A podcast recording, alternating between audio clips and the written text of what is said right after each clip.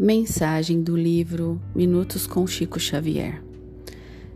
Autor José Carlos de Luca. Título: O Valor das Pequenas Coisas.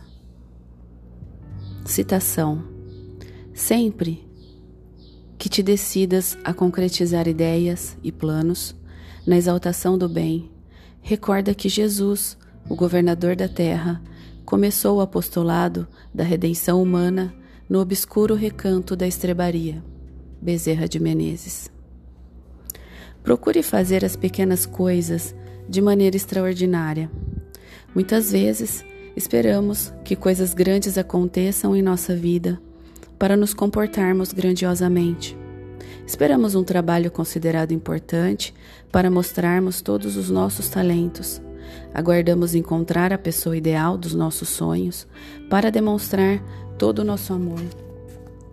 Mas enquanto todas essas grandezas não se realizam, somos medíocres no trabalho que Deus nos deu. Vivemos infelizes com as nossas coisas que já conquistamos e não mostramos todo o nosso amor pelas pessoas que se afeiçoaram a nós.